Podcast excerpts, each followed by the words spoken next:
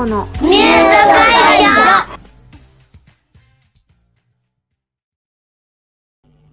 はい、えー、皆さんこんにちは。月間イベントマーケティングのようこです。ベリーズの康介ですはい。11月19日40回目の康介ようこのミュート会場始まりました、えーこの番組はですねはい。40回やっておりますがイベントレジストの平山康介さんとイベントマーケティングの樋口陽子が全国のイベントをですねイベントの中の人をゲストにお呼びしてお話しする番組です。えー中の人だからこそお話しできる苦労話、企画の背景、思いをお聞きします。ということで、えー40回目スタートいたしました。はい。はい。いいですねそうですね。はい。コウスケさん。今週、私はですね、あの、はい幕張メッセでやっていた放送機器店、インタービューに行ってきたんですけれども、うんあブロードキャストの方の放送ですね。久しぶりに、あの、初日の会場前の行列に並んでですね、お結構ーなんかすごく人ね、うんいらしたようなそうですね、ことを聞き聞いてますけどはい、すごく活気がありました。なんかこう、大型ブースでは100人以上入らないように常設していたりとかですね、いろんな運営方法で、えー工夫されてさいましたけれども、やっぱりこう、放送とか視覚聴覚の、えー専門うん。のあの展示会などで体験を提供するとか、有形サービスってリアルを望む声が多いなっていうふうに感じてきましたけれどうん。も、うん。まあ一番コロナ禍で比較的需要があった業界のイベントですもんね、そもそも。うん、そうですね。去年はオンラインでしたが、今年はリアル少し復活してされていらっしゃったということで。で、メルカリって今回のゲストさんはですね、はい。はい、金融業界のセミナーを企画運営するプロフェッショナルということで、あ無形サービスのイベントなんですけれども、まあ、現状から今後の動き、業界特有のトレンドについてお話を伺いたいと思っております。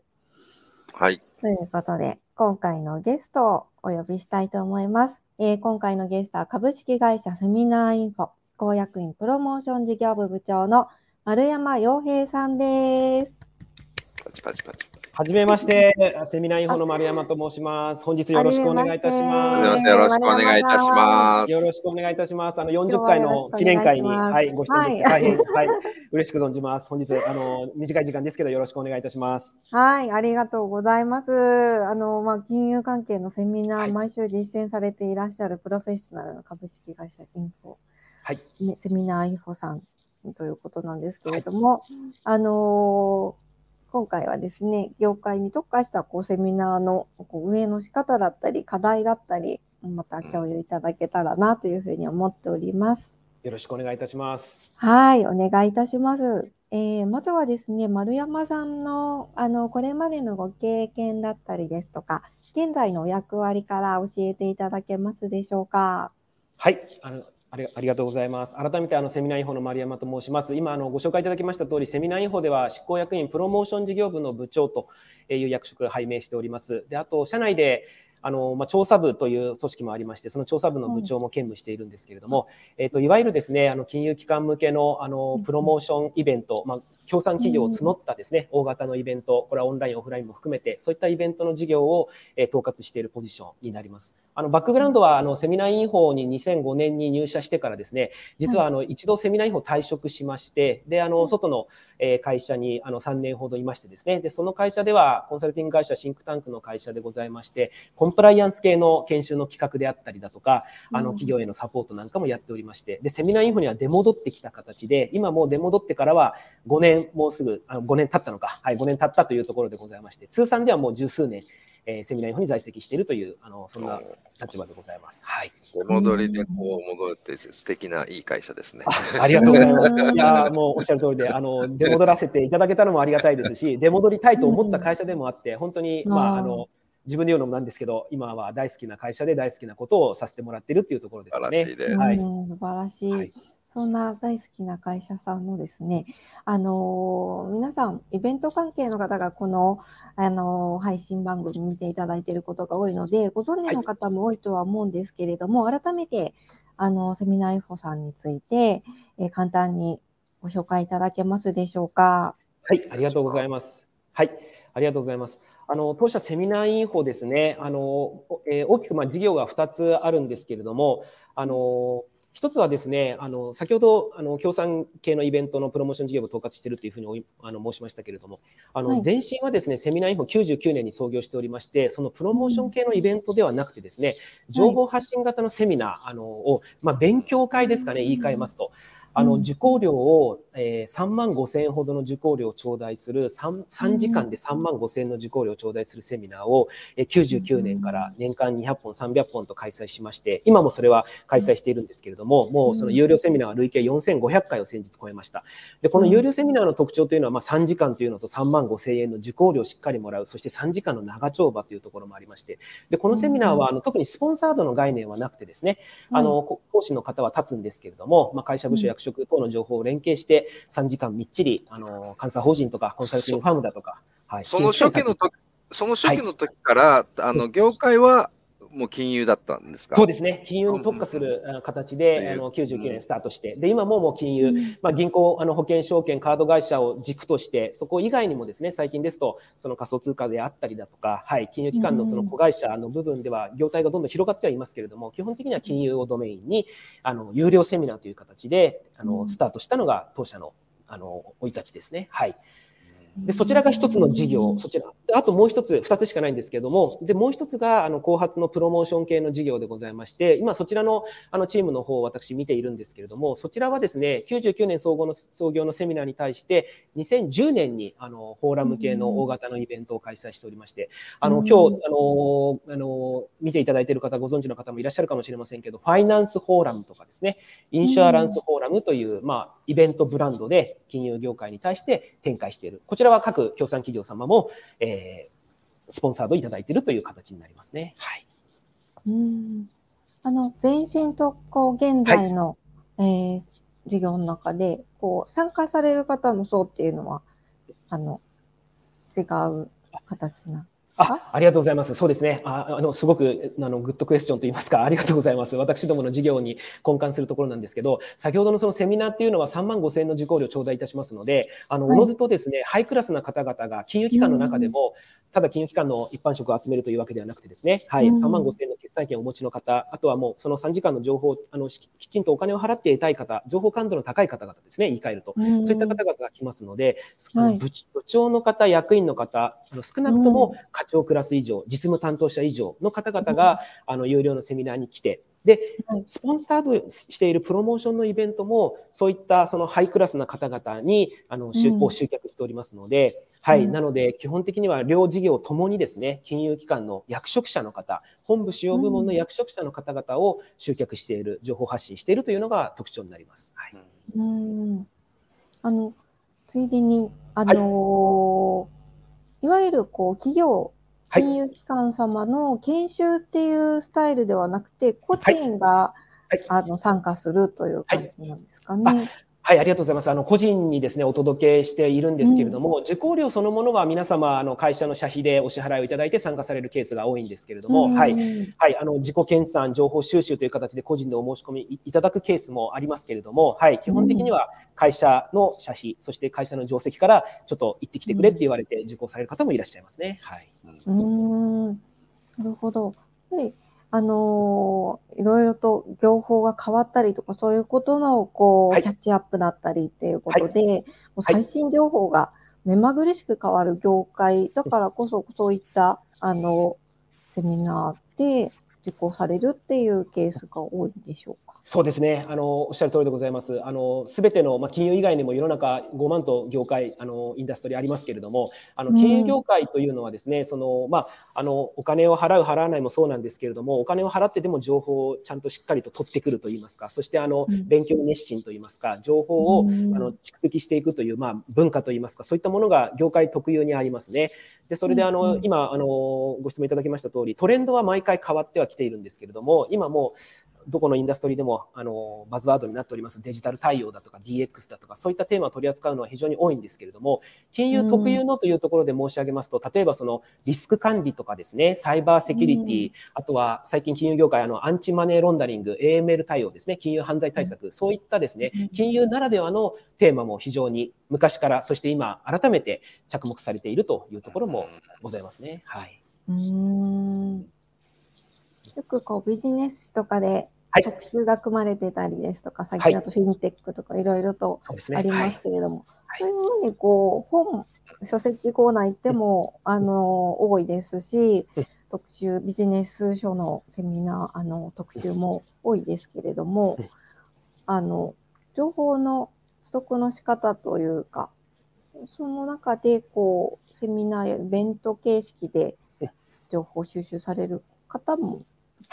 多いというのは文化というか、はい業界の中でも、あのこれまでも多いそうですねス。タイルなんですかね。はい、ありがとうございます。あの、そうですね、今日、あの、この金融の業界を一つですね、紹介するという上でですね、私どもが社内でですね、自あの、あ社内でといいますか、当社が実施した金融機関様向けにアンケートを、あの、取ったんですけれども、ちょっとそちらを、あの簡単にご紹介させていただきますと、あのコロナ禍で昨年のあの夏に取ったものなので、若干ちょっとふあの古いんですけれども、あのどういった聞き方したかといいますと、金融機関の方々に情報収集ツールとして重要視しているものは何ですかということで、まあ、そのセミナーだとか新聞ビジネスだとかニュースサイトだとか社外とのコミュニケーションだとかそういった選択式で質問をぶつけましたらですね、一番最も多かったのが、あのまあ、その金融機関に聞いていますので、外部主催のセミナーっていうふうに丸つけてくれた方が一番多かったんですね。はい、自分たちの社内研修ではなくて、外部のセミナー会社だとか、外部が主催している、まあ、ベンダーさんなんかも主催していますけども、外部のセミナーからあの情報を入手しているという方が、まあ、20.3%いらっしゃいまして、で続けて業界団体が主催しているセミナー、はい、業界団体、まあ、あの全銀協、全国銀行協会だとか、政法協会、損保協会等のですね、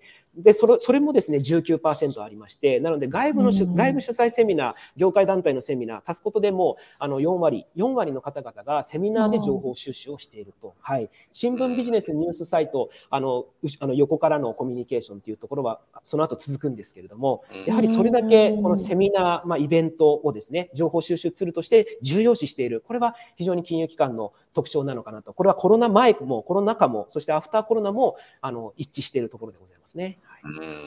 うんなるほど。結構そのセミナーでのが4割っていうのは高い比率で、うんあの聴講してあの学習するっていう。はい。方がそうで多いですすねね。おっしゃる通りでございます。はい。まあ、だからこそこのセミナーインフォも金融に特化している当社の、まあ、あの、存在もできているともいうふうに言えるかもしれませんけれども、はい。ただ、あの、まあ、変なテーマでは当然来ませんので、はい。無料であったとしてもですね、今これだけデータも、ビッグデータ、データ溢れておりますので、イベントも溢れている中で、やはり、あの、うん半歩先のテーマというところを心がけて、有料であろうと無料であろうと、はい。あの、うんコンテンツの部分は、もう毎回毎回ですね、はい。あの、社内で、あの、ディスカッションしていつも発信してますね。はい。うーん。あのこれまでもセミナーの運営の方、中の方に来ていただいてお話しいただいたこととかもあったんですけれど、あのその時のこうウェビナー、セミナーの中では、あの企業様のこうサービスを、えー理解していただくっていうところの目的が多かったりして、あのどちらかというと、この学びとこう出会いっていうのはあって、出会いも重視されるようなうん。ところもこうあるセミナーも多かったんですけれど、えーセミナーインフォさんが主催、うん企画運営されるセミナーというと、やっぱり、あのー知見共有といいますか、学びの要素がもうほぼほぼ多い。そうですね。あの、そうですね。学びの要素が非常に多いというところですね。ちょっとこちらは2点ほど、あの、コメントさせていただきたいんですけど、1点目は、まず学びの要素がすごくあるというところで、あの、例えばそのデジタルの最近のあの DX なんかも今、ままさに流行ってると、我々も取り扱っておりますけれども、あの、はい金融機関の金融機関っていうのはその業法の非常に制約が大きいので、やりたいことがあってもなかなかできないというサービスにあの落とし込めないというところから、いろいろとですね、うんいろいろなそのまあ事例を求めていたり、いろいろ研究をしているという意味では、学び、うんあの金融機関さんの事例を学びに来たであったり、まあ、コンサルティングファーム様のあの他業種の事例、海外の事例を学びに来るというところが1点目としては非常に大きいですね。はい。んで、あとあの、プロモーションの視点でもう一つあるのは、これはあの、協賛のイベントという視点で言いますと、あの、スポンサードをして、で、その我々が企画、あの、主催するイベントに講演枠としてスポンサードいただいて、ベンダー様がまあ発信する機会っていうのはあるんですけど、そこでのあの、この金融を取り扱うポイントは、やはり先ほどとあの重複しますけれども、規制業種であることの理解であるとか、はい、あとは金融機関というのは非常に言い方ちょっと適切か分かりませんけど、事例を好むというか、事例がないと始まらないっていう部分もあるんですね。他業種では分かったけれども、業法の制約の中で果たして金融機関で同じことをできるのか、このプロダクト、あのうちでこの銀行が利用できるのかとかですね。はい。一時そのクラウドの部分でもですね、はい。あの今はもう金融機関ようやくクラウドクラウド言っておりますけれども、はい。もう数年前では考えられなかったことでございますので、そういったあの業規制業種である理解というところは非常にポイントになってくると思いますね。はい、うん今、まあ、アンケートであのセミナーの重要視、情報収集でっていうところと、はい、でまあ、今ご説明いただいたところのヒントで言うと、もしかしたらね、違う業界のでもセミナーとかで、同じ近い理由で、やっぱセミナー重要だよねっていうところはあるかもしれないですね。はい、おっしゃる通りですね。おっしゃる通りですね。あの制約であったり、あの金融同様ですね、割とその規制が、業法が厳しい業界、インダストリーという世の中あるかと思いますので、そこは共通する部分もあるのかなと考えております。はい。以前のセミナー、普通、リアルに普通に会場でやられた時っていうのは、特に、はい、あの、ネットワーキングの時間とかっていうのは、はい。なかった感じですか、もう。そうですね。はい。まあ、ちょっとそうですよね。なんか、競合の皆さんが集まって同じようだけですもんね。あんまり横でっていう感じ、そうなんです。はい。あの、なので、あの、リアルの時に開催していたイベントですと、当社のその3時間のセミナーの会場に集まって、あ、あなた来てたんだというようなですね、ああいう方で、で、そうすると今度、あのあまり質問もしないで、ただ終わった後のクローズドなな講師の講師との個別の名刺交換で盛り上がったりだとか、はい、大々的なネットワーク、私ども当社も出向したことあるんですけれども、あまり集まらなかったりと、はい、ただ1対1のクローズドナンバーはすごく大歓迎というのが多いんです。なるほど、面白いですね。そうですね、そこは、閉鎖的というわけではないんですけれども、何かそうですね、はい、うん、そうですね、より1対1を重視すると言いますか。はい、うん。なるほど。あの、先ほどの、えー、アンケート、もう去年2020年度のものでしたけれども、はい。あの、やはり、あの、どの業界もそうですが、あの、去年からですね、イベントっていうのがこうオンライン化してきてっていうところはありますけれども、金融業界でも同様にオンライン化っていうのはこう進んでこられてそうですね。はい。あの、我々ですね、今、あの、有料のイベントですと年間300本ですね。で、あと、スポンサードのプロモーションイベントでも年間20本やっているんですけれども、うん、あの、その中でもですね、もう、あの、完全にそのオンラインの参加の比率が非常に高いというところで、もう割合で見ますと、あの9あの90%対10%ぐらいですね、9対1、もしくは95%対5%ぐらい皆様、オンラインをあの受講希望される。で、あの当社セミナーインフォとして参加する金融機関の方に会場受講を希望されますか、オンライン受講を希望されますかと、我々にとっての CX っていうのはお客様に受講形態を選択させることでもあるというところで、それはちょっと経営からのメッセージで、なのでお客さんに選んでいただくんですけれども、ただし蓋を開けてみますと、もうオンライン受講を希望される方が圧倒的というのが今の現状ですね。はい。うんそうですよね。実際に学びっていうことで言うと、資料の見やすさだったりとか、あの、そういう意味ではオンラインって、あの、メリットが大きかったりして、あの、そうですね。去年に限らず、それまでもオンラインかリアルですかっていうところの選択肢っていうのは、ずっとこう持たれていらっしゃったんですそうですね。はい。あの、当社の代表の方針もありまして、そのコロナの前からですね、はい、金融、あの、金融ですと、あの、地域金融機関を筆頭にですね、地方銀行、第二地方銀行、新金新層といった、あの、地方にもですね、金融機関で多数いらっしゃいますけど、その方々が、はい、東京に、まあ、新幹線で来るんですかと、その時間もそうですし、あとはその交通費のコストとか、そういう、あの、我々は情報を欲しい方々に届けなきゃいけないというのが当社の使命ですので、そういった方々に向けた、あの、オンライン、どこでもセミナーというですね、あの、DOC をどこでも、ローマ字でどこでもセミナーという商標を当社持っているんですけれども、そういったそのオンラインに対応したアプローチというのは、もうあのコロナの前から、5、6年前からやってはいたんですけれども、しかしながらこれだけオンラインに受講者が選ぶようになったのは、もうまさにこの昨年からというところですね。はい、うん。あのずっとコロナ禍でもこう選、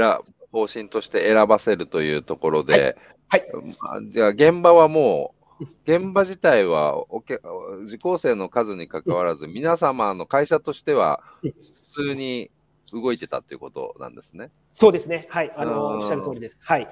で、今はですね、もうこういったアフターコロナの時代になりましたので、これだけあの、9割、あの95%オンラインに受講希望されるのであれば、じゃあリアルってどうなのっていうところで、我々も今模索しているのは、あの、これはもう皆様の方がご専門だと思いますけど、協賛企業によってはグローバルのポリシーで会場を、あの、会場形式取るのであれば、スポンサード手を挙げられないだとか、そういった会社さんもいますので、うん。別途ウェビナーというブランドで、ファイナンスウェビナーとかですね、インシュアランスウェビナーというような形で、ウェビナーのみで打ち出した商品を作って、別途をやってるっていうところはありますけれども、基本的には、うん、あの、会場が戻るか戻らないかっていうのはまだ見えない部分もありますけれども、一つ会場とオンラインというところをですね、まあ、お客さんに選択してもらう、そしてイベントマーケティングさんでも私、普段から勉強させてもらってますけれどもはい、イベントの形式に応じて、目的に応じて、取捨選択していく。はい。うんはい。それがまさに求められる姿なのかなと思ってますね。うんなるほど。あの、あとお聞きしたかったのが、まあ、はい。もともとどこでもセミナーなどオンライン化進めていらっしゃった中で、はい。あの、リアルに比べて、例えばその、えースポンサー付きのセミナーであったりすると、あの、どうコンタクトしていくか、どれだけそこに深い興味があるかっていうところの、興味関心度をどう測るかっていうので、アンケートの回収だったりとか、はい。結構その辺のこう課題感ってオンラインならではの悩みってあったりしますでしょうか、はい、もうまさにですね、まあ、絶賛悩みながら現在進行形で対応中というところで、これは今日本当にあの皆様とのこの貴重な出会いをですね、あのこれは今日放送終わりましたら、ぜひコンタクトもいただきたいんですけれども、我々まさにそこは試行錯誤しておりまして、あの、はい。会場であの開催していた時は、先ほど申しました通り、有料セミナーがバックグラウンドでありますので、あの参加率が無料のイベントでも7割を誇ったんですね。ですけれども、オンラインですと、あのご承知の通り、参加もしやすくなったけど、欠席もしやすくなったということで、うん参加率がまあ10ポイントほど落ちたり、そしてアンケートの回収率も、あのまあ、あのあるコンサルティングファーム様に言われたんですけど、大手の新聞社のメディアですと、アンケート回収率50%なのに、セミナーインフォさんのイベントは65%、70%アンケートの回収率もあるというところが、当社の自慢だったんですけど、それもまたオンラインですと、同じく10ポイントほど下がってきているという現状で、でこのあたりが今のままさに課題。で、今どういうふうに試行錯誤しているかと言いますと、その配信ツール、プラットフォーム等でですね、どのタイミングでアンケート出すかであったり、もうこれは皆さんの方がプロだと思いますけれども、もうそこは本当にあの度外視して、先入観抜きにして、いろんな試しているっていう最中ですね。なかなか参加者の方もオンラインにもう1年で慣れてきましたしね。そうですね。はい。うーんあの逆に選択肢が広がって、あのはい参加者層はだいぶ広がったりとか、あーそうですね参加者の質だったり、はい質というか、層の変化っていうのもありますか？そうですね。ありがとうございます。あの、ひ引き続き金融機関のハイクラスの方々を対象にしている、そういったテーマを取り扱っている、その視点でペルソナを設定して企画しているので、基本的にはハイクラスの方々が来ている点は変わらないんですけれども、しかしながら、そうですね、セミナーインフォを認識していただくスピード感がすごく速くなったといいますか、ははいい、あの、今まで会場に足を運ばなきゃいけなかったのがオンラインでですね、はい。なので、うんセミナーインフォとの出会いは明らかにどんどん短くなってきているのかなと。はい。うんなので、そういった部分での効用はすごくありますね。はい。うんすごく大体今、世の中的にこうコロナ禍でこう、まあ、さっきおっしゃったように、会社として、まあ、そういうのに行っちゃいけないとか、指定しないとかいう方針があったりとかっていうところで、まあ、主催さんがオンラインに切り替えたりとか、まあ仕方なくというの。は。い。でも、おっしゃるように、どちらもその参加者が選ぶというところで、ずっと両方ハイブリッドでやられてるっていうところの、この参加率のずっとこの年間とかの傾向とか今後のあれとか見ていくと、ちょっとすごい興味深い数字だなと思います。要は、それイコール、その緊急事態宣言が解除されて、世の中の会社的に OK で言われたから多分参加してるんだと思うんですね、は社費で言ってるってことは。うですね。いうと、なんか、どのぐらいのタタイムラグというか、実際に緊急事態宣言が終わるって言ってから、本当にリアルに戻るまでって、経済効果で多分、どのぐらいのタイムラグで、前のように、うん。あここも1ヶ月ぐらい後には半分ぐらいのあの、うん戻ったとか集客がとかっていうのは、やっぱ両方ずっと変わらずやられてないと取れないデータなので、あ ありがとうございます。そうですね。すうんごく興味深いですね。ぜひそうですね話を出してください。いや、こちらこそです。ありがとうございます。ありがとうございます。世の中でそれはいい引きの、みんな見たくなるような。ありがとうございます。おっしゃる通りでございますね。うんまさに今うんもうあの宣言も開けて、今あのこのイベントではなく私自身の金融機関の皆様の役職者の方々とのヒアリング、いつも業界を情報収集するという意味で、あの毎週やってるヒアリングに関してはだいぶあの対面が戻ってきましたね。はい、あのもう5割ぐらい。いでしょうか、半分は対面に戻ってきてますね、されどた半分ではございますけれども、しかしながら今、うんもしあのおっしゃっていただいた通り、あのイベントにっていうふうになりますと、どうしてもやはり、はい、あの時差がありますので、ちょっとそのこの数字がどういうふうに今後推移していくのかっていうところは、ぜひ私も着目していきたいと思ってますね。うん。うん。実際に、あの、まあ、これからだと思いますけれども、えー現状、対面に戻っていくところで、イベントの方も、どれぐらいからこう戻っていくかなというのをこう考えしながら会場選択のこう場所もまたあれですもんね、あの考えなきゃいけなかったりとか。そうですね。うーんそうですね。うん、そうですね。まさに、あの、で、また並行して、うん、イベント会社としての肝であるこの企画ですね。なぜこのイベントをリアルじゃなきゃ届けられないのかっていうところのストーリー性であったりですね。はい。ねやはり、うんやっぱりあの、まあ、当然のことなんですけれども、あの、発信する時期と、そしてあの、テーマと、うんそして登壇者、この3点揃って、あ一つ魅力として打ち出して、イベントに多数の方々が、そして質の高い方々が視聴率も高くなるというところですので、はい、うんこのあたりの、そうですね、何を届けたいかっていうところも、オンラインかオフラインか、オフラインかっていうところも考えながら、何を発信したいかっていう、その企画の部分も原点回帰で、よりこだわっていかなきゃいけないんだなっていうのは、最近思いますね。うん。はい。もう、年間本当、毎日のセミナーを実施されていらっしゃるからこそのですね、あの、いろいろなノウハウが、えー詰まっていらっしゃると思いますので、また、あのぜひ、今後、まあ、リアルに回帰してた時の変化っていうのもですね、ぜひ、あの、お話伺っていきたいなというふうに思いました。承知いたしました。ありがとうございます。はい、ありがとうございます。ちょっとこう短い時間で、あの、教室なんですけれども、ぜひぜひまたですね、あのー、来年以降も、えー、情報いただけたらと思いますので。ありがとうございます。本当にあの本日貴重な機会いただきました。ありがとうございます。はい。はい、ありがとうございます。はい。改めまして、えー本日のゲストは株式会社セミナーインフォ執行役員プロモーション事業部部長の丸山洋平さんでした。どうもありがとうございます。あの視聴者の皆さん様からのご連絡、絶賛お待ちしておりますので、ぜひよろしくお願いいたします。はい。はい、ありがとうございます。どうもありがとうございます。失礼いたします。はい。いやー、年間320本以上もですね、あの、されていらっしゃるだけあって、いろいろと、あの、オンラインでの工夫だったりとか、リアルへの回帰の兆しだったりとか、あの、いいお話が伺えました。これはイベ負けとしても、イベ負けはいセミナーをやった方がいいってことですよね。あの 読者が求めてるのは、新聞、はい紙メディアじゃないぞと。あ実際にね、あの、聞きたい、体験したいというところが、はい。のあるとやイベ負けセミナーをやればうーん。3万5千円で。そうですね。なんか、今、すごいプレッシャーを感じて、丸山さんへの尊敬がさらに高まりましたけれど。確かにうんね、あの、もともとメディア発信からっていうところで言うと、そうですよね。同じように感じちゃいそうでますよね。すね。うん確かに、確かに。そうですね。ちょっと気を引き締めて、情報発信をしなければというですね。うん皆さんの、あのーこんなセミナーしたいという声もお待ちしております。丸山さんのだい。ぶあれで、ようこさん、ちょっと時間、タイムキープに気を取られてた感じがあるよね。丸山さんのプロの進行にですね、一生懸命見られました時けれど間しも。仕切っていただきましたけど。はいありがとうございます。やーでも貴重な、あのーグラフの資料とかね、いただいたりしていたので、また。わかりやすかったです。さすがセミナーな会社な感じがしましたね。うんはい。そうでしたね、本当に。